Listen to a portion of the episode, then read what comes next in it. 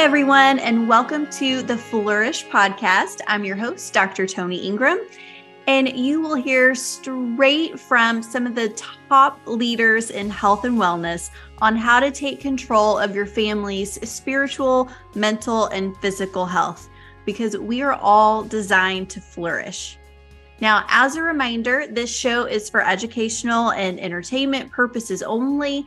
Nothing said on the Flourish podcast should be taken as medical advice. For your own specific medical advice, please always consult with your own healthcare providers. So, with that being said, let's get started. I am so excited to talk to you guys today, so much so that I thought we needed to bring on a special guest and co-host, the lovely Erica Acuña, who is a hygienist and myofunctional therapist here with us at Flourish. So Erica, we're so glad to have you. Thank you. Thank you, Dr. Ingram. I'm really happy to be here. I think this is great. And I think, I'm all about educating patients. I'm a hygienist at heart. So I think that's important to make people aware of some of these things. Absolutely.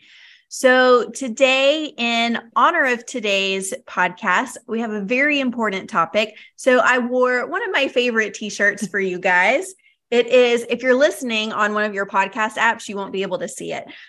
So I'll just tell you if you're not watching on Rumble or YouTube. It is my I don't co-parent with the government t-shirt. So over the last 3 years, so many of you have come to realize that really the government has taken maybe too involved a role in our children's lives. And we would like to make sure that the government knows that we are in control of what our family does and doesn't do, what we learn and don't learn, the medications that we take and we don't take. So one of the areas where you may not realize that the government has been very involved in your family's life is in medication that is in our water supply. And that medication is fluoride. Fluoride has been in most municipal water supplies for many, many decades, since the 40s and 50s. And that's what we're going to talk about today, because there's some important news around that. And I want to make sure that my patients, my listeners are as involved and informed as possible, because this is important. This is what your family drinks every day, what we ingest every day, what we bathe in every day. And we want to make sure that we know what's going on. So let's start with Erica first. I would love for you to just tell us a little bit more about yourself.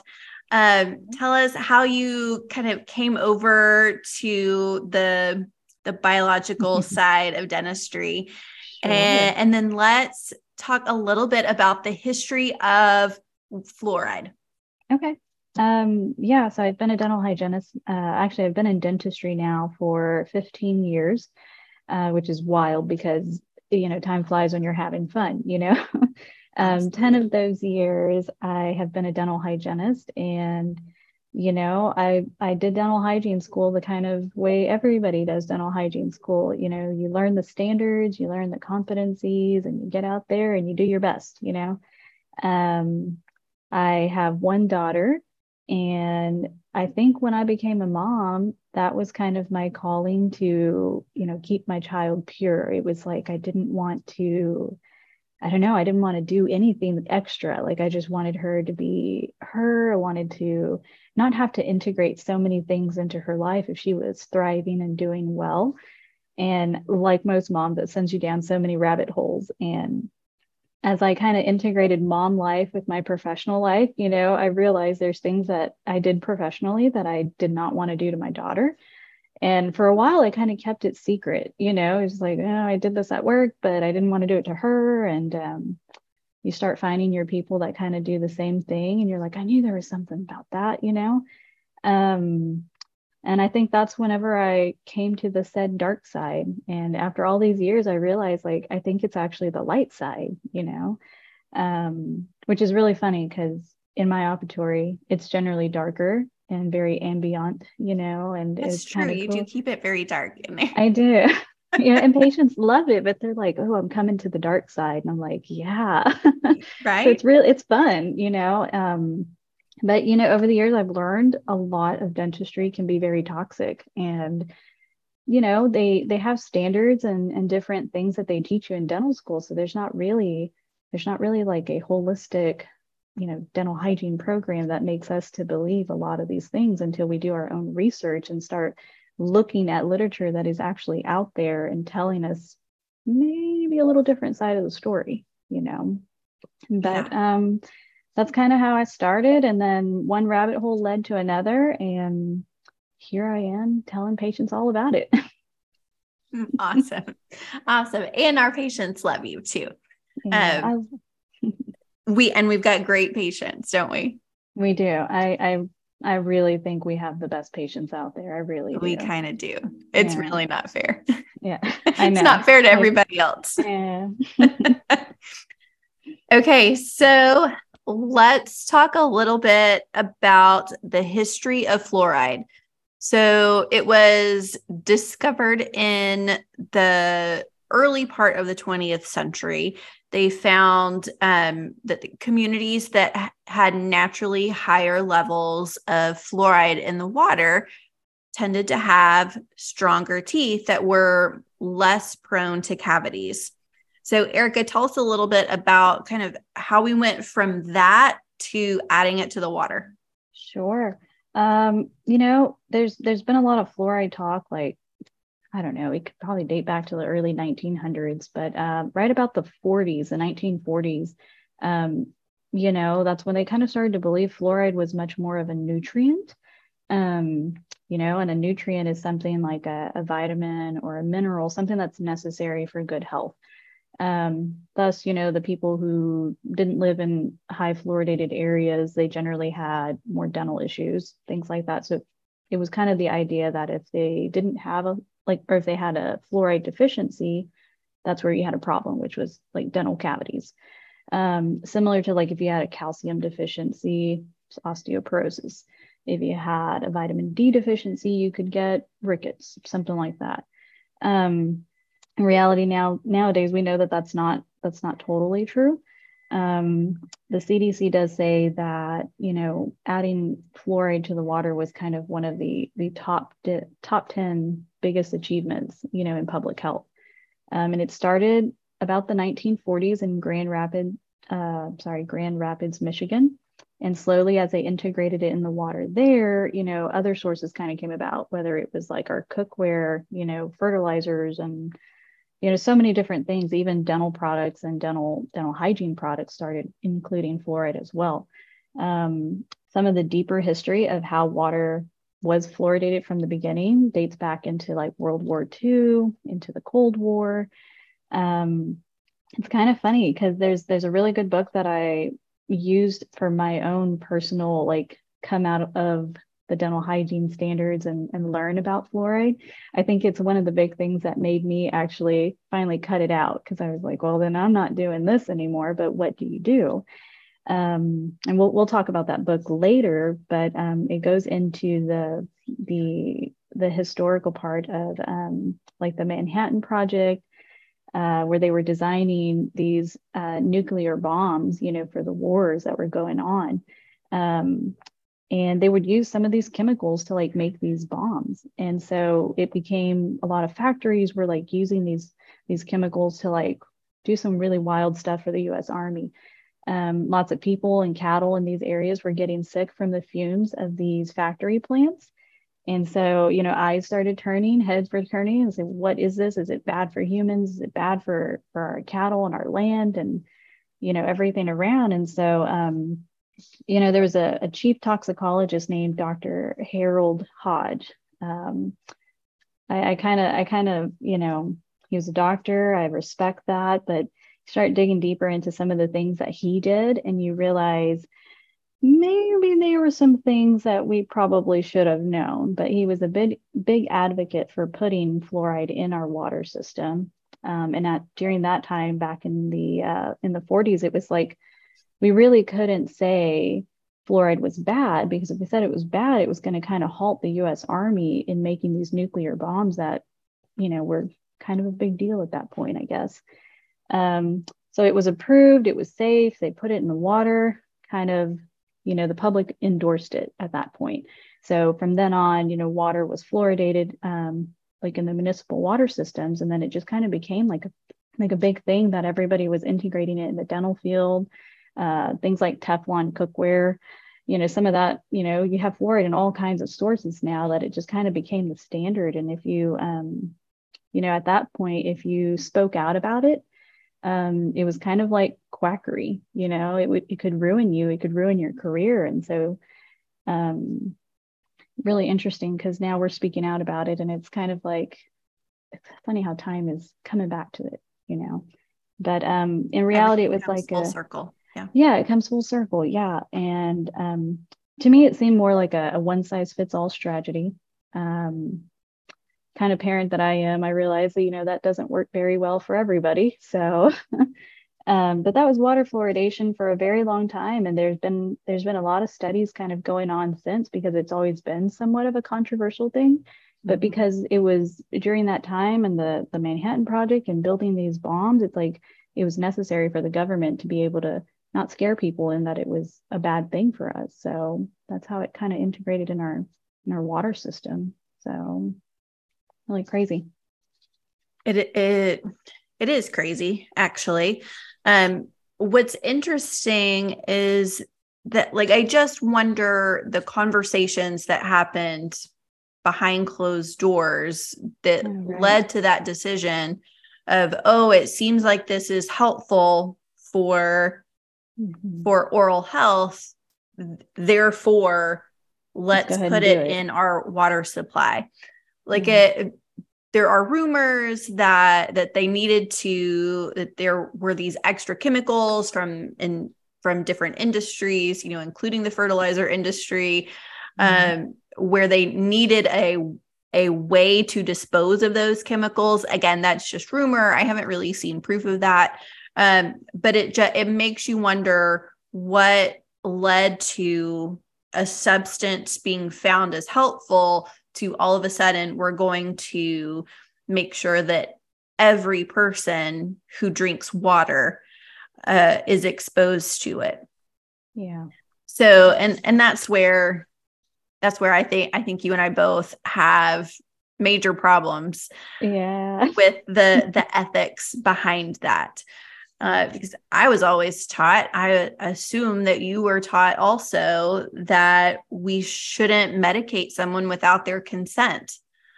And correct. I'm not exactly sure how you can consent if your municipal water system places something that's meant to be a therapeutic treatment for you in your water.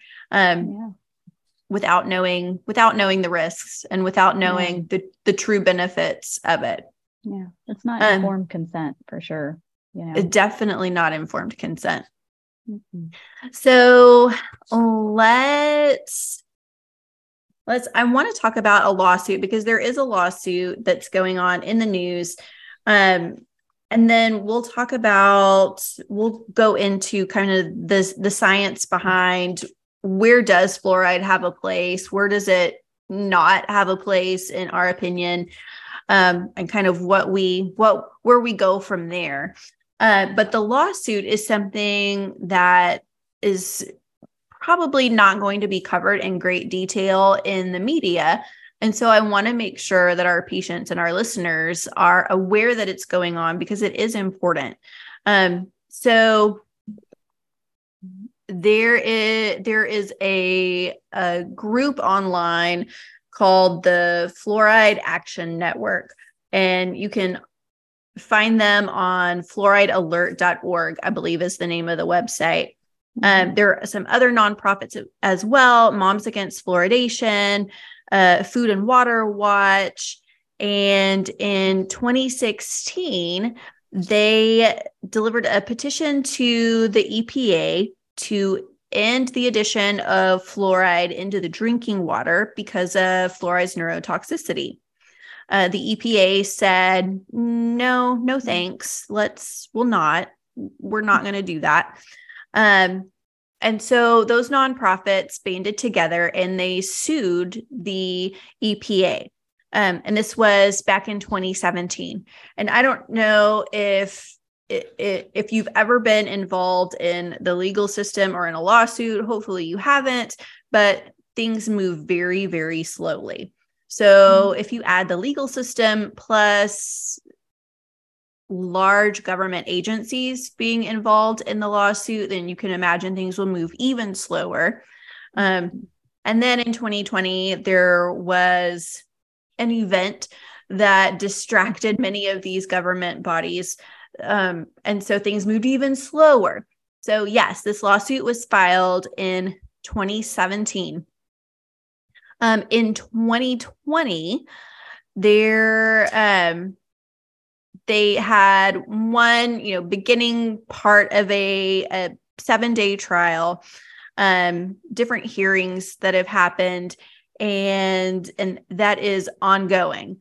But what's important is that a lot of the evidence that's being used in this lawsuit is going to come from what's called the NTP report. And NTP is the National Toxicology Program. And the report was completed. And again, this is by cooperation from government agencies. So the Department of Health.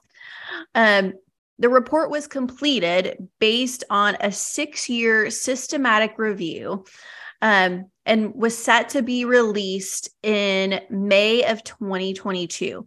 And this report was basically a review of multiple studies that were looking at the neurotoxicity of fluoride. In that report, there were 72 studies that looked at IQ levels of children that were exposed to different levels of fluoride. And they found a positive correlation between fluoride levels in the drinking water and a loss of IQ score. So it was clearly a very, very interesting, to say the least, report. Interesting is maybe a nice word for it. It was an angering report. So the report was set to be released in May of 2022.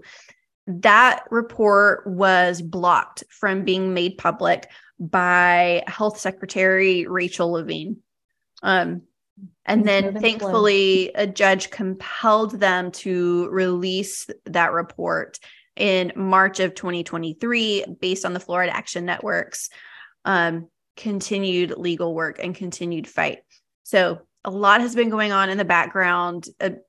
These court dates happen very, very slowly, but basically now the report is out and the judge has said that things can continue to move forward. And another court date has been set for January of 2024. But in the meantime, the report is now public. And you can go online and see that NTP report, and we can look at exactly what's going on, exactly what was studied, and see that some of these research studies that were used in the systematic review. So sorry, I skipped around just a little bit. I'm looking at my notes. Erica, let's go. Let's talk about where fluoride actually can be used, and then we'll go back to these studies some again.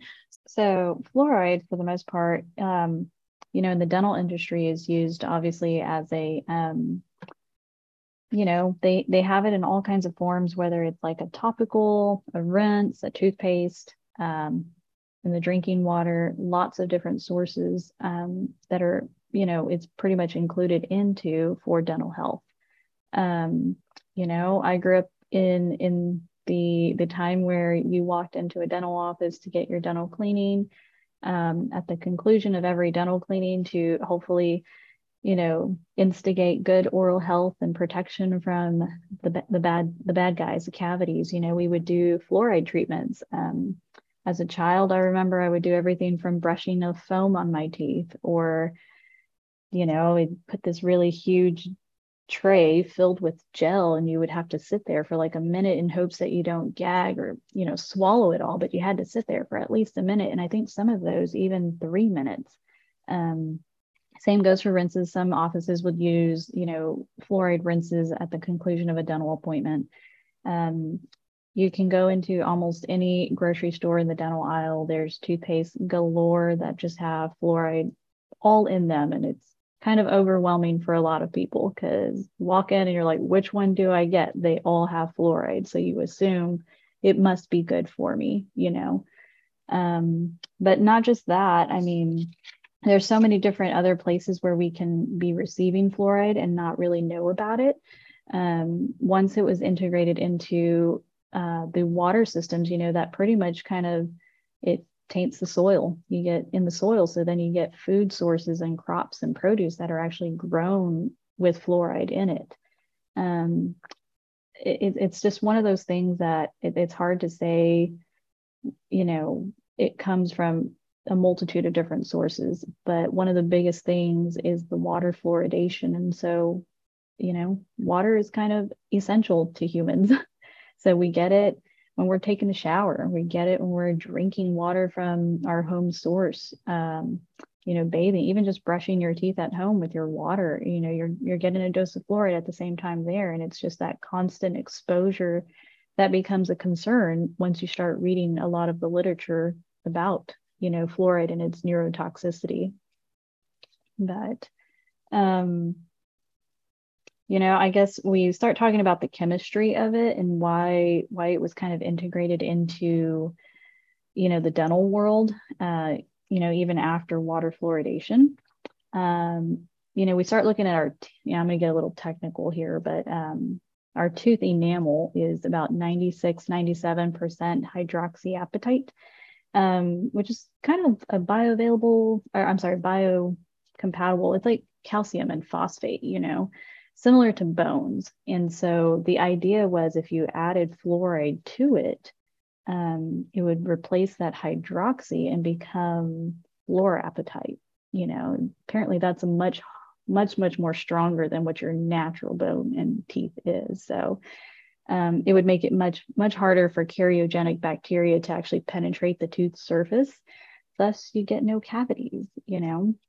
Now, we don't want to, you know, everything in excess could be bad, you know, so there's always those risks involved with too much of everything. But, you know, we really take a look at too much fluoride. What can it do to you? You know, and there's warnings on all the dental products that have fluoride in them that you shouldn't have too much. You know, it could be lethal. It could be really bad. You know, there's a lot of symptoms that come with too much fluoride. And some of those, you know, we've kind of been conditioned to just go with, or we actually just don't point them to the fluoride itself.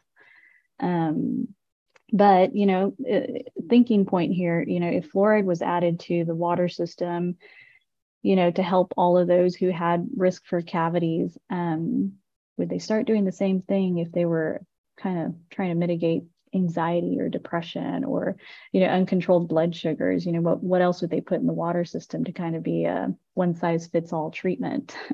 Kind of scary if you think about things like that. But that's kind of how they started putting it in all of the, pretty much everything in dental products. You know, you even look down to some of the filling materials that are used whenever you're, you know, getting a filling done. Some of these materials are actually like fluoride releasing. So you have to be cautious about that too, because, you know, you get it in your toothpaste, you get it in your, you know, cleaning polish, you know, you also get it in the material that's used for your composite fillings. And then you go home and you brush your teeth with fluoridated water and fluoridated toothpaste. It's like, there is so much exposure to fluoride these days. It's wild. It's everywhere. Yeah. It's everywhere. It's crazy. Yeah. Yeah. Yeah. So basically what you're saying is that the powers that be decided that our teeth made of fluoride was better than the way God made our teeth with calcium. Yes. Gotcha. I'm not sure I agree with that at all, but yeah, quite frankly, that's apparently he didn't do it right. He didn't do it right. He was insufficient, apparently. Insufficient. Jeez. Yeah. Wow. Yeah. Hard thing to believe sometimes. So I know that our naturopaths that refer patients to us really are big believers in getting their patients off of fluoride. I know some of the reasons that they are so passionate about it and feel like it's so important that their patients are off of it are patients who have thyroid issues, because fluoride competes with iodine in the thyroid, so it can impact thyroid health. I've had some naturopaths say that it can calcify the pineal gland, which obviously that would be unfortunate. There are some osteoporosis, skeletal porosis, types of side effects that can happen when you're exposed to high levels over a certain period of time. And we don't exactly know what those high levels are, where it's just not well studied what's considered high and what's not considered high. And what are some other side effects that you're seeing or noticing of fluoride in general that we might not always hear about? I mean, some of the, you know, I've had patients tell me the first time, I mean, even myself, you know, I felt like I always jumped around from toothpaste to toothpaste because it just, you know, something weird would happen. It would be like ulcers. You'd break out in ulcers everywhere in your mouth, and you didn't really point it to the fluoride itself, but maybe it was another ingredient inside the toothpaste. But it was funny because I would jump from toothpaste to toothpaste, all of the big ones out there, you know, and I could never find one that was just the right one, you know? Right. But, you know, ulcers in the mouth, you can even dental fluorosis. I mean, that's a big one. You know, depending on where you grew up too, you tend to see patterns of different teeth that have that like a mottled appearance, you know. And I mean, that ties it right back to skeletal, you know, calcifications and stuff, because if it does that to your bones, it's going to do that to your teeth, and too much exposure as well. But some of the things, West Texas water is what I always hear. I know, like, oh, I grew up on West Texas water, right, so I've got the fluoride stains, you know, on my teeth. Yeah, you know, and I grew up in South Texas, Coastal Bend area, and it was the same thing. I just, you would see that and think that that's just, you were the luck of the draw, you know. you happened to either drink too much water or something was in the water that gave you that mottled appearance. In short term, you know, I think one of the biggest things that kind of started making people kind of aware, I think it was 1974. There's a little boy that actually, I think he was 3. He, you know, unfortunately died from ingesting like a way too much of a dental gel that had fluoride in it. And so it really got people thinking, like, this could be bad. Like, this is really bad. But, you know, so death is a big one. People will get like tremors, twitching. They'll kind of go into like convulsions and, you know, a lot of just neuro things. So it makes you think, is it really, you know, neurotoxic? All the dental products say you shouldn't swallow this, you know, like, yeah. Even the dental office treatments, it was very much, you know, hold it in your mouth for 30 seconds or a minute and then spit out. You never want to just swallow it. And you're like, but it's in my mouth. So you're like, I won't swallow it. I promise. Yeah. How could one even measure, right, how much you're going to swallow when you spit out most of it? It's mixed with saliva. Like, you can't not swallow some of it. And some of those are higher concentrations because they're the fluoride treatment, you know? And so you're like, I mean, me too. I'm back in the day and have like fluoride varnishes applied to my teeth. And it's like, I didn't I guess I wasn't thinking at that point, but I would always be that patient that like get this massive headache like right after. And I think it would make my salivary glands like just kind of profuse. Just, it was the strangest thing. And, you know, never once tied it back to the fluoride, but it was like every time I had a fluoride treatment, I just felt awful afterwards. And like, well, we condition ourselves to kind of think this is how it is. This is what you do, and keep moving. You know, that's right. Don't ask questions. Oh, for sure. Don't ask questions. Don't ask questions. What's interesting is when I, towards the end of dental school, I can remember, or no, maybe it was soon after dental school, because it was a continuing education class that I was taking. And it was an education class on the infant oral exams, that it's right. Specifically the D0145 code, the infant oral exams, specifically in a Medicaid setting, which is where I worked for a couple of years after graduation. And they specifically wanted us to paint fluoride varnish on gum tissue. Yeah. On these babies with no teeth. Yep. And so I can remember even then, you know, this is before I was crunchy. Even then I asked, well, how do you keep them from swallowing it? Why do they need fluoride varnish on their gum tissue? Oh. And the reasoning was they actually expected the babies and toddlers to swallow it so that the teeth, as they were erupting, would have fluoride incorporated and be stronger as they erupt. Yep. Yeah. So basically what they're saying when they do that is they feel like you're too stupid to brush your kids' teeth and keep sugar from sitting on your kids' teeth. So we have to make your baby ingest this stuff so that it's already incorporated when they get teeth. From the very beginning. That's what it sounds like to me. I don't like when people insult me. Yeah. And that seems insulting. It does. It does. And I mean, you know, I was a new mom at one point too, and there's things that you just don't know. And, you know, you look up at some of these medical professionals and you're like, I want, you know, the health and the safety and the happiness of my children. And if you say this is for them and it's good, then, you know, we ultimately all want great for our children, you know, of course. But you know, some of the people that don't question this, they take the advice of some of these professionals who are taught this and they give it to their children. And it's the way I felt with fluoride varnishes. I often wonder, what do these babies feel, you know, after a fluoride treatment, you know? And I think that was one of the big things when I became a mother, and it was like, does my daughter really need this, you know? And, that's such a good question that I hadn't even thought of until you just said that. Like, of course you tend to be more sensitive, like some of our sensitive patients, you tend to be more sensitive to different chemical exposures.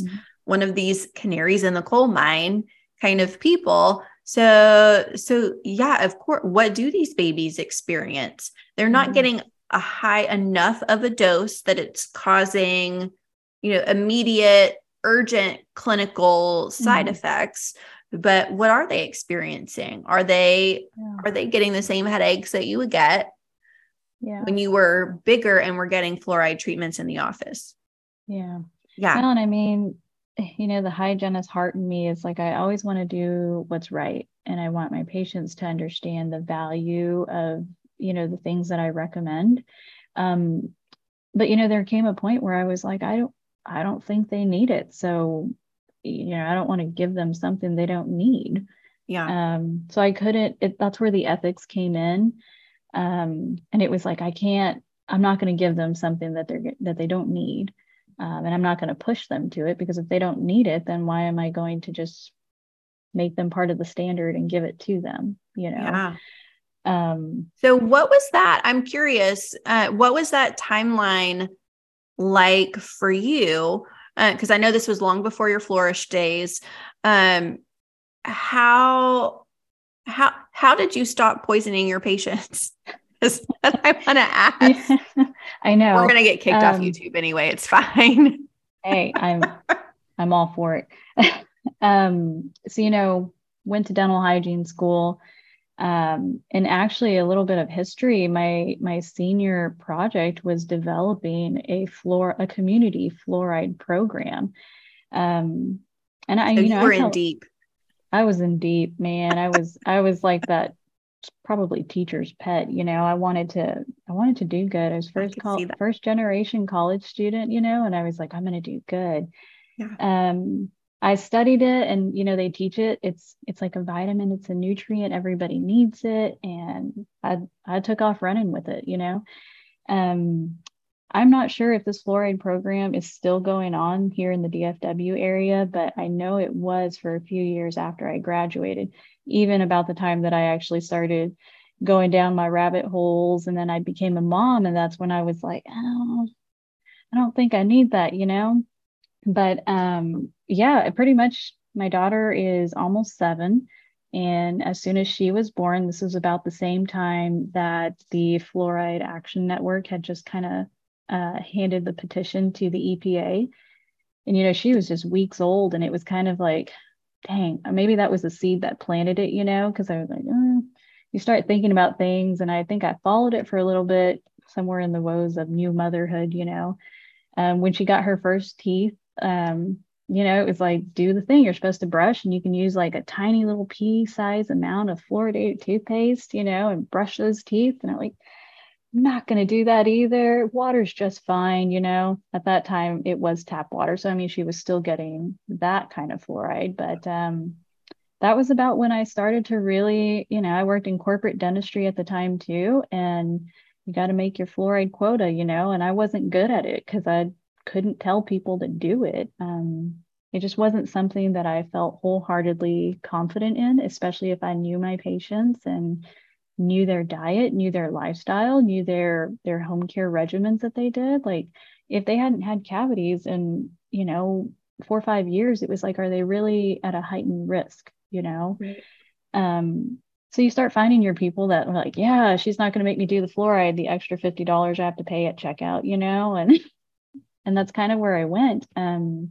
I actually didn't even know biological dentistry was a thing. Like it was, you know, you just start finding your hippie patients and they start following you wherever you go. And I left corporate dentistry, kind of went on different ventures. And another friend of mine was trying to start up, you know, I think we both learned a lot about biological dentistry and that it was an actual thing, and jumped right in. And I don't think I ever turned back. Like it was like, the more I knew, the more I was like, I'm definitely not going to poison my child, you know. Yeah. It was crazy, but, so that's good. So you kind of like I did, like you kind of incorporated slowly enough that you didn't face a point where you were getting in trouble from your manager or your doctor for not doing fluoride, right? No, I mean, I think that kind of conversation was back in my corporate days. They're like, you know, you would make your production quota if you would get a couple more fluoride treatments in there. Just do fluoride. Yeah. You're like, I'll try, but not really. It's like, you know, you stand behind your fingers behind your back going like, nah, okay. Yeah. I think when it affected your pay, that's when you're like, this is not right. You know, I'm not going to push something that they don't need so I can get paid for it. Right. But yeah, you know, and life was a lot easier professionally as a dental hygienist when you just had to take fluoride out of it, you know, because it's always that conversation at the end, like, okay, let's do your fluoride treatment. And patients are like, do I have to pay for it? Does my insurance cover it? And nobody wanted to pay for it, you know, even if it was needed. So it just made honestly, life so much. I had forgotten about those uncomfortable conversations. Right. And it's a beautiful thing to just let it go, you know. And you know, I don't have anybody these days, like in the last 6 years, I haven't really had anybody complain about me not pestering fluoride on them. And it's just, it's a great thing to cut it. And it's really hard for a lot of hygienists because, you know, those are the standards in dental hygiene school, you know, they weigh that, you know? So to get out in the real world and start seeing your patients and you want to do good for them, you're like, what if I don't do fluoride on them? Like, are they going to get cavities and it's going to be my fault, you know? Yeah, I don't know. I just kind of couldn't do it. I didn't think they needed it. And I didn't want to force something on them because they have to consent to it and they have to be, you know, confident in their decision. And right. If I wasn't confident in it, I felt like I was lying, and I'm not going to lie to my patients. Like, that's not, like, I can't do it. I'm not a good person if I lie, and I wouldn't do that to my patients. So what would you say? You probably have nicer, more real world advice than I would. What would you say to your dental hygiene colleagues who are in quote unquote normal dentistry, but who are questioning their own use of fluoride on their patients? What advice would you have for them if they don't feel comfortable doing that fluoride varnish after every cleaning? You know, for me, and I mean, I'm very transparent with my patients because everybody's on this journey. You know, everybody wants to do good for themselves or their children. You know, everybody's on this journey, and heck, I was there too at one point. So, you know, I say question everything. I always tell my patients, if I want you to understand why I'm recommending this, like, I would never tell them, like, you have to do it today. Oftentimes I tell them, you know, read up on it. You know, I give them my number, my email, and I tell them, if you have questions, let me know. We'll follow up on it at your next appointment. And most of them will go and read it. And then they're like, well, I didn't know that, you know, and it made them fully aware of why I wasn't going to do it. And I tell some of the other hygienists and people that I've, you know, ran into, you know, it the more you know, the more you do, you know, and vice versa, because you start to not do a lot of things because you learn more about it. And so, yeah. You know, do your research. We're all on this journey. Give yourself some grace. I mean, if you were taught the way you and I were, I mean, we all did it at one point. And it's kind of like that waking up moment where you're like, well, do we have to do that? You know, and we don't have to, if there's other ways out there to get the job done without, you know, falling back on fluoride. It's not the end all be all. Exactly. Know? Exactly. And mm-hmm. that's a perfect segue. So I always say I have much stronger ethical, and even scientifically, I have much stronger mm-hmm. opinions against fluoride in our water supply than I do fluoride in our toothpaste. But I still, I don't want any fluoride in my office because, you know, the topical use of fluoride, I don't think is as dangerous, as nefarious as taking it in systemically, continuously over long periods of time. And the topical use of fluoride is shown to be more effective at preventing cavities than the systemic ingestion of fluoride.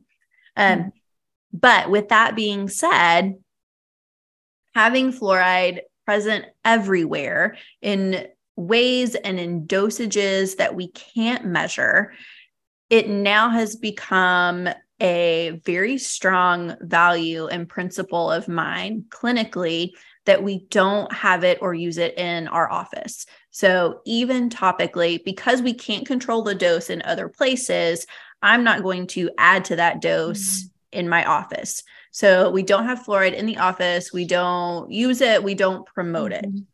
it. None of it, not even in our water. Not even in our water. It's filtered out before it gets past the back wall of the office mm-hmm. is where that filtration is. Mm-hmm. So that being said, what do we do to mm-hmm. prevent cavities? Because you're right. It's not a nutrient. We don't need fluoride. So when patients ask, what do we do then to help prevent cavities? Then what do you typically say to them? I tell them we are not a fluoride deficient society. We are a nutrient deficient society. I think that comes from Dr. Stephen Lynn, but that really hits the nail on it. You know, there's a whole lot of reasons why cavities do happen. I mean, the key to holistic dentistry really is finding the root cause. And more often people are on, or at least my patients, they're on a journey where they're trying to improve their lifestyle and they're trying to change up and lower their toxic load in, you know, in their life. So I have conversations with them where I start asking about their diet, their sleep, what kind of water source they have. And I really dig deep into a lot of that. I mean, it's a little cliche, but I tell them, you know, we need you to eat well, sleep well, breathe well, you know, and live well, all of those things. You know, when we start digging deep into some of those, we change up diet, we change up their water source, and we give them the nutrients that they do need, the real nutrients that they need. We give those to them, and we can make a shift in that microbiome to help them not get any more cavities. And thus, sometimes they do have to be restored. They're at a point where we have to restore them, and that's okay. But I ultimately don't want them going down that path of always had reoccurring cavities. So my goal is change a lot of those things that are the actual causes of the cavities before, you know, falling back on something that, you know, as toxic as fluoride is, it's not working. You know, if it worked, and with so many sources of it these days, why do people still have cavities? You know, If it's effective, why do we have to give the bad news in the dental office that somebody has cavities and we have to fix them? So I really dig deeper, and I tell them, you know, it's not a nutrient, but we got to get you to a point where you are receiving the nutrients you need well enough to be able to sustain, you know, caries prevention, going forward, you know, having like that healthy, you know, oral microbiome that's going to support, you know, years of not having to have dental work. You know, I mean, there's so many things we can do these days now. Diet and nutrition is like a big talk on my end. You know, I really spend as much time as I can with my patients on that because, you know, raised in the 80s and 90s, like you start looking at the things you ate as a kid and you're like, I don't know how I'm still alive, but you know, we were all there at some point. And so, you know, I think a lot of our patients are kind of on the same realm where they're thinking like, I want better for my children. I'm like, yeah, you and me both, you know, and it's like changing the things that we did for our children. So that way they don't live the same, you know, the same way that we are as adults, you know. Absolutely. Yeah, that's kind of how I end up. Oh, I think you're 100% correct. You've got to get to the cause. You've got to get to the very, very basics, just like any other area of health, just like when you're preventing any other chronic illness, you have to get to the root. You know, are we eating well? Are we getting nutrients? Are we absorbing the nutrients that we're getting? Mm-hmm. And if you can solve that, then a lot of other things just fall into place. Yeah.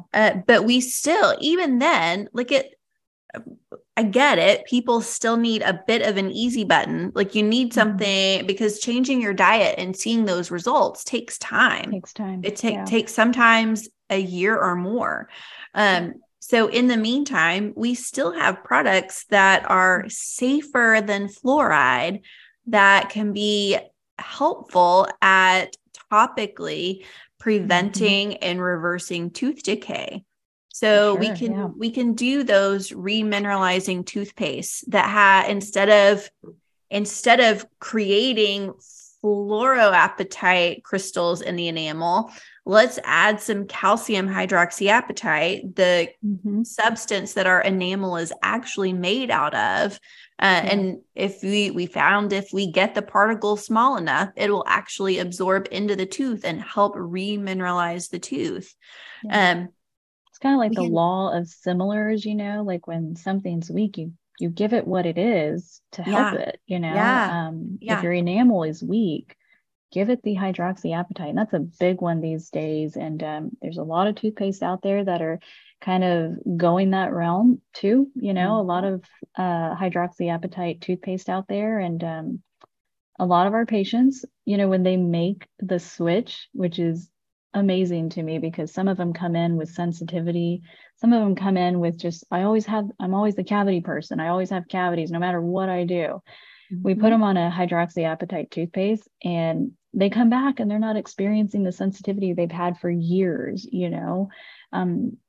It's just amazing. There's different products that have the hydroxyapatite, from toothpaste to tooth putties to tooth powders, all kinds of things. And mm-hmm. I think integrating those, we've done some, chairside ozone treatments just to be, just balancing that microbiome at the same time, and patients think that's amazing. And it's oxygen too. So we're not incorporating anything else. Right. Crazy stuff, there's a lot more ways to do it. And I think that's why people are afraid to let go of fluoride, even professionals, because they're like, we just don't know what else to do. I know that's what doesn't make sense to me is mm-hmm. they're like, oh, well then what do you do? Yeah. Like, well. Oh, well, there's like a whole world of things that are scientifically proven to do well and to help prevent tooth decay. I love some of the studies behind xylitol are really good, solid studies. Some of them are showing that it can be as effective statistically, if not more effective than fluoride at reducing mm-hmm. the number of cavities that you have if you get certain exposures to xylitol. And xylitol is just a plant-based sweetener. Mm-hmm. We could do a whole other podcast episode, and probably will, on xylitol. Because we want to make sure that we source it correctly. There are pros and cons to xylitol, but again, if I had my choice between which is safer, xylitol or fluoride, then I'm going to choose xylitol 100% of the time.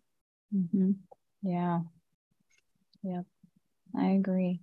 That's something else that we usually talk about in exposures to xylitol too. And patients are like, where do I get this stuff? And so we go down the rabbit hole of trying to find, different sources for them to integrate, more than one or two exposures of xylitol per day, a good sourced xylitol. So we can change, their dental history from here on out. Yeah. So, I love those rabbit holes. Those are fun rabbit holes to send people on. This kind of dentistry really is fun. Like I'm not sure I can work in a regular dental office anymore. Like I just can't do it. I just can't do it. It's not going to work. Well, no, especially if they would ask you to poison your patients every day. Yeah. I'm going in and say, I don't poison my patients. So if that's going to be a problem, then have a good day. Oh, I love it. Yeah. Crazy. Okay. Well, let's see. We've talked about a lot of the side effects of fluoride, why we don't love it, especially in the water supply. We can't control the dose. We can't give consent. There are a ton of effects we just don't know. There was another, I was doing some research, looking up some of the articles, and it just happened completely by chance. I just happened to come across the American Cancer Society. I was actually looking up the different water levels, and because I asked you yesterday, when did they change their guidance? Because they used to say the ideal amount of fluoride in water was 1 part per million or 1 milligram per liter, I think is the units that they use. That dosage right there, that threshold, was established back in the 40s by Dr. Harold Hodge, and that's how long ago that was. Might need to be updated. Well, they updated it in 2015. Oh, man. And in 2015, they said, because fluoride is now so prevalent in our environment, mm-hmm. Because it's been in the water for so long, they have reduced that ideal to 0.7 parts per million. And where I saw that, and hopefully you can still see me because I don't want to share my screen and make you see the article, but I just want to it's on the American Cancer Society's website. and it's a page all about fluoride. Oh, wow. That's crazy. And the way that they word it is so fascinating to me. Hmm. It says, you know, several studies looking at a possible link between water fluoridation and cancer have been published in recent years. A partial report of a study from the Harvard School of Public Health published in 2006 found that exposure to higher levels of fluoride in drinking water was linked to a higher risk of osteosarcoma in boys, but not girls. And that's true. The second part of the Harvard study, published in 2011, compared the fluoride levels in bones near tumors in people with osteosarcoma to the levels in people with other types of bone tumors. And then side effect. Blah, blah, blah. Yeah, it goes through what they found. And their summary was, these studies have not found an increased risk of osteosarcoma in areas of water fluoridation. And then there's another one here where the wording is interesting. Oh, here's a good little quip. They concluded overall, no clear association between water fluoridation and incidence or mortality of bone cancers were found. However, given the level of interest surrounding the issue of public water fluoridation, it is surprising to find that little high-quality research has been undertaken. So basically, it's a very PC article from the American Cancer Society. Basically, they're saying, we don't know. It hasn't been studied well. No good quality data says that there is a clear link between water fluoridation and increased cancers. That doesn't mean we still need to use it, right? Well, why should the burden of proof be on researchers to find that it's dangerous and that there is a clear link to cancer? Why shouldn't the burden of proof be on whoever is putting the effing medicine in the water to prove that it's safe first? Like, it seems like things are going backwards. Things are in reverse here. Yeah. That instead of showing that it's safe, they are waiting and waiting and waiting. They're going to keep exposing the public to it until somebody proves that it's dangerous. Oh, we have to wait for that. Wait for a tragedy to happen before we do. What's the tragedy that's going to happen? It's already happening. It's already happening. The tragedy is we've been exposed to this crap for decades. Now it's generational. And we can't, just like every other chemical that we're exposed to, just like Roundup and GMOs and all the thing, like you can't link it to a specific thing. It's everywhere. Just this cumulative effect of it being everywhere all the time and everything. Mm-hmm. Yeah, so that's one thing that we do, or at least I try to help my patients with too. We're just trying to clean up our lives, take out as much of all of these chemicals, all of these just things that we don't need because they're everywhere, Yes. That was the same thing with my daughter. I didn't want to integrate so much in her, she's a precious little baby. And I thought, why we do this with a lot of our children these days too. And I mean, that's kind of how they instruct us to do, with antibiotics and all kinds of, when they get sick, you start integrating all these things and you're like, it's because it's what's been done and it's what we do. And you're like, oh, can't we just live life simply, Right, right. You would think. Yeah. Well, I want to go back for just a second because right as I was talking about the NTP report, the dog came in and there was a vacuum cleaner in the background and all these things were going in the background. I don't know if you could hear them or not, but it was chaos in my head for just a second, but it was at a very important part. So I want to go back for just a little bit and talk about this NTP report, and then we'll kind of wrap things up. I know you had four studies that you wanted to highlight real quickly too. So like I was saying earlier in the podcast, the NTP report is a huge part of the lawsuit that the Fluoride Action Network has against the EPA. And new trial date is going to be in January of 2024. So those things will be coming out just recently, like just a couple of weeks ago, a federal judge compelled the EPA to go ahead and release this NTP report that had been held back by the Health Secretary, Rachel Levine. So the report was held back for 10 months after it was supposed to be released. And then finally they gave in and released the report. So in that report, the reason that this report, I think, was probably pushed aside and there was no good motivation for any kind of government agency to release this report. And I understand also any kind of report that's going to rock the boat and challenge the things that have been considered the norm for many, many years. They want to make sure that their I's are dotted, their T's are crossed. I can appreciate that. And so now the report is out, and what it is, it's like a study of studies.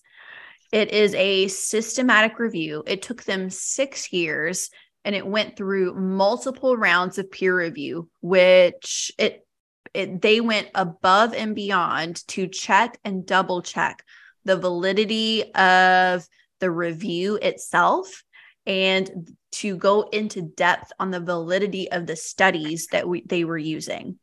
So this study of studies in the NTP report, what they found is that as of 2020, there were 72 studies that compared levels of fluoride in the drinking water and the IQ of the children in those communities. And in 69 of those 72 studies, they found a correlation between the two. Basically, higher levels of fluoride led to lower levels of IQ. So that is a big deal. And by lower levels of IQ, we mean anywhere from 5 to 10 points on the IQ scale. And that might not seem like a lot, but if a child is borderline special needs, then you've just taken everybody at the edge of that level and now have created people whose lives are drastically affected. A child who might have been a normally functioning child in society, who is now considered special needs and will need extra help. So a big, big deal. Something that back in the old days was like, that was complete rumor, tinfoil hat stuff, all the crazy conspiracy theory people were the only ones who were trying to say that fluoride dumbs down the population. Well, holy crap, we've got studies now that fluoride is dumbing down the population. It's not quackery. It's not quackery. Mm-hmm. So it's a really big deal. And it's really upsetting. It's really upsetting because the quackery stuff that was perpetuated was what was taught to me in dental school. Yeah. So among these,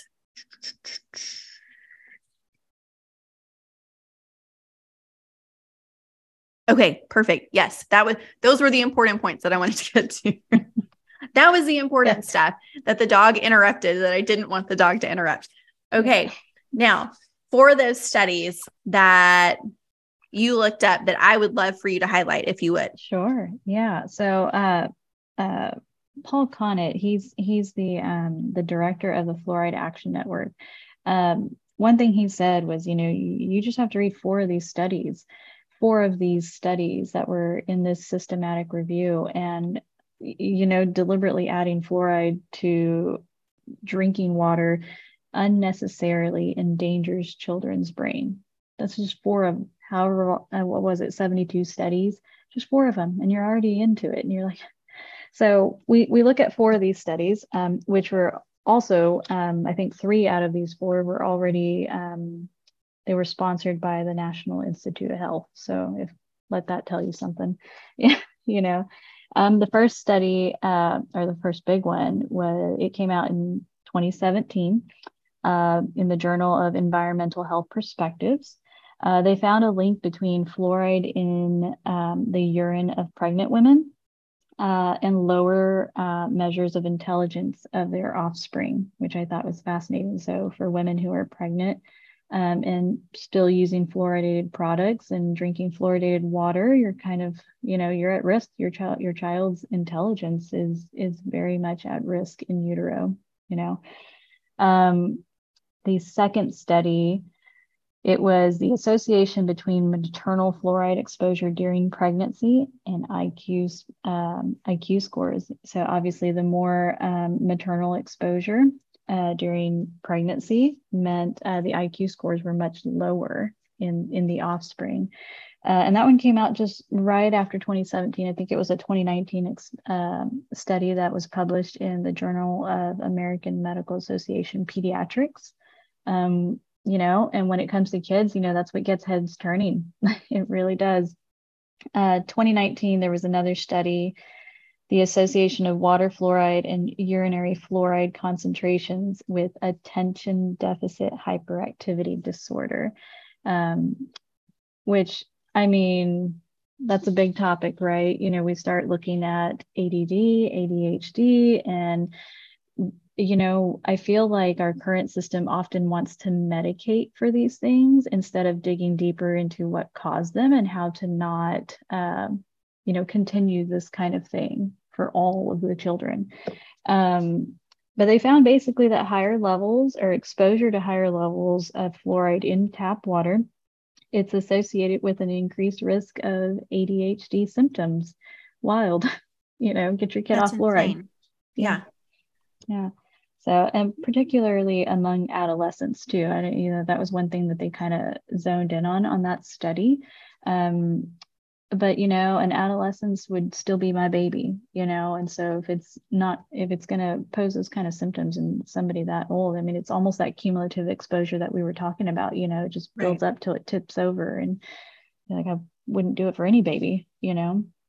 And then all in 2020, there was, another study, it found a large decrease in the IQ of children who had been fed formula using fluoridated water, which, you know, I can't say I didn't buy it. I didn't formula feed my baby for the most part. It was kind of a really, really new thing for me at that time. But anybody who has formula fed, you can go to any store and they sell these gallons of water that are supposed to be purified water to specifically use to mix, you know, powdered formulas. And these gallons of water say fluoride added, you know, and so they nursery water is what it was called. Yeah, that's what it was called. Yeah, I couldn't remember the name of it. Nursery water. So basically, there's a big decrease in the IQ of infants who are formula fed with fluoridated water. And I just, you know, whether they were on the tap water, I mean, you might as well, you know, use tap water to make your formula. It's still fluoride exposure, but I'm like, wow, you know, four studies in and you're already just kind of shook by how much it really messes with the brains of our children from infancy all the way up, you know, and all the way. And that's just so scary. Like, we don't need this. Our kids don't need this. I mean, nobody does.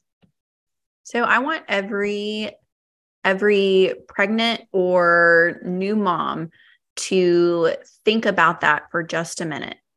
So if they say that the ideal dose, it used to be 1 part per million. Now it's 0.7 part per million. If they say that is the ideal amount of fluoride to put in the water system, who is that for? Who is that 0.7 safe for? Is it safe for you drinking 8 8-ounce glasses of water a day? Maybe it is. What if it's for your baby that weighs 6 pounds at birth and you're not able to breastfeed, and the options that you're given are formula that you mix with water, then what dose is your baby getting? What will your baby's fluoride levels be like after drinking 100% bottle-fed formula made with water from 0.7 parts per million of fluoride? Yeah, it's a hard thought. Hard thought. And that's what they're telling us is okay. So what's really what I would consider the damning conclusion of the NTP report is that these peer-reviewed scientists who were commenting on the results of their study were saying that they could not give a safe level of fluoride that could be added to our municipal water supplies. There is no safe level, is what they determined. Now, that doesn't mean let's take a step back. And this is very PC. Everybody knows that there are serious implications to what they're saying. So they're not saying that at 0.5, you're safe, and then all of a sudden at 0.6, you're dangerous, or at 2.0, maybe it's double. They're not saying that all of a sudden you get to 2 parts per million and now you're going to see health effects. They're saying that the correlations that they found really tracked along pretty equally. And so there's no drop off in basically symptoms or ill effects. So they can't determine where that safe spot is. We don't know. We don't know what the safe spot is, and we can't control how much we're getting. So why are we doing it? Okay. Fabulous. So resources for patients, because I know we'll need to clean up. We do need to clean up. I need to clean up at my house, but we need to wrap up here fairly soon. Yeah. So resources for patients, for listeners, is I would highly encourage you, if you have not already, to visit fluoridealert.org. That is the Fluoride Action Network's website. And that is, I think, a really nice, easy source where they have a ton of educational materials on fluoride that are really easy to see. They're also really good about updating everything on the lawsuit right now. And so you can, you can follow everything that is going on with this lawsuit. And so I think the next hearing is in July, something like that. Yep. Yeah. And they post pretty quickly, updates on it. So to follow along, that's a good one. Yeah, they do for sure. But then I also, I want you to make informed decisions about this. This is one of those things that you really shouldn't let other people make these decisions for you. So I want you to go to the American Dental Association. I want you to go to their website and look up what they have to say about fluoride also, because yes, they will cite a ton of studies. They'll cite reasonings for why they feel that fluoride is so beneficial, and even why they think it's beneficial to have in the water supply. And I want you to look at those and compare it to what you see on a place that has the counter arguments like Fluoride Action Network. Compare those two and make those decisions for yourself, because yes, they will cite science. I want you to look at how recent those studies are, and what's actually said in those studies before you make your decision. But absolutely, I want you to see both sides. And then Erica, you had a lot of some other good resources too. Where else can listeners go to get more information? There's a lot of, there's so many resources out there nowadays too. Some of my favorites, videos, books, websites, a lot of them are out there. One of my favorite things that I think a lot of people should watch is Dr. David Kennedy's Fluoride Gate. It's a full documentary on water fluoridation. It's good. Just Google Dr. David Kennedy, Fluoride Gate. Some of the other organizations that were involved with the initial petition for the lawsuit that's going on right now, Food and Water Watch.org, that's a good nonprofit. Moms Against Fluoridation. Everybody knows when moms team up, so much more is conquered. We just rock the show, You bet. One of my favorite things, and honestly, this is one of the things I often recommend for a lot of my patients. It's one of my favorite books. I remember when I read it, I was a combination of mad, sad, and pissed off. I didn't know how I felt, but it was definitely one of the things that caught me and was like, enough is enough. It's actually a book called The Fluoride Deception. I have it here. By a investigative reporter, Christopher Bryson. This is an amazing book. And this goes back and talks way into the 1900s about how fluoride was even where it started, how it got into our water system. So much in there. There's even, he uncovered some legit things, documents, photographs from early 1900s about fluoride. It's kind of creepy actually, but every time I've recommended this book for patients, they come back and they're fully informed. They had enough to make them confident, and they're ready to go on, find the root cause, and figure out what to do for their oral health. And it's absolutely, so that's another one. I think International Academy of Oral Medicine Toxicology, they I'm very grateful for them too, just in my journey of biological dentistry.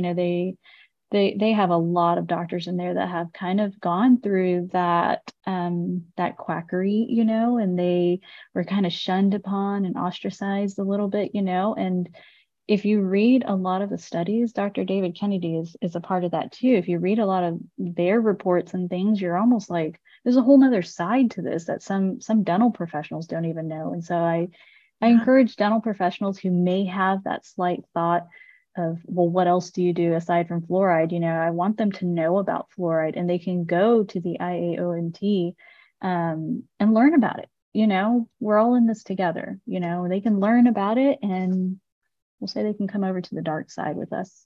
That's right. That's right. I love it. Okay. And you had a fabulous idea that I am going to take you up on. You thought that it would be a good idea to give away a copy of the book, The Fluoride Deception, that you want all of our patients to read. So here's what I'm going to do. I'm going to do a giveaway, and it's going to be cool. So if you can choose whatever platform is your favorite, it does not matter. If you write us a review on Spotify or your iTunes podcasts, write us a review, screenshot it. If you're on YouTube or Rumble, if you subscribe or comment, write us I don't think they do reviews on there. But you can like and subscribe on those. If you screenshot that, just DM me on, any of our social media channels, that, your review, your subscription, any of those. And the first 5 of you who DM that screenshot to me, I will send a copy of The Fluoride Deception. So first 5. So, and we're so appreciative. Anytime you like or subscribe to one of our channels. Like I said, hopefully we don't get kicked off of YouTube too terribly soon. But if we do it's okay. It's all right. If you review us on one of the podcast platforms, we are so grateful. Erica, thank you so much for taking the time, for hanging through some technical glitches today. so that we could give our listeners and our patients this super important information. Because really, we want you guys to be informed. This is so important for you to be able to make your own decisions for your health and the health of your family. So, Erica, I'm thankful for you, listeners and viewers, thankful for all of you. And we will see you in the next episode. Bye, guys.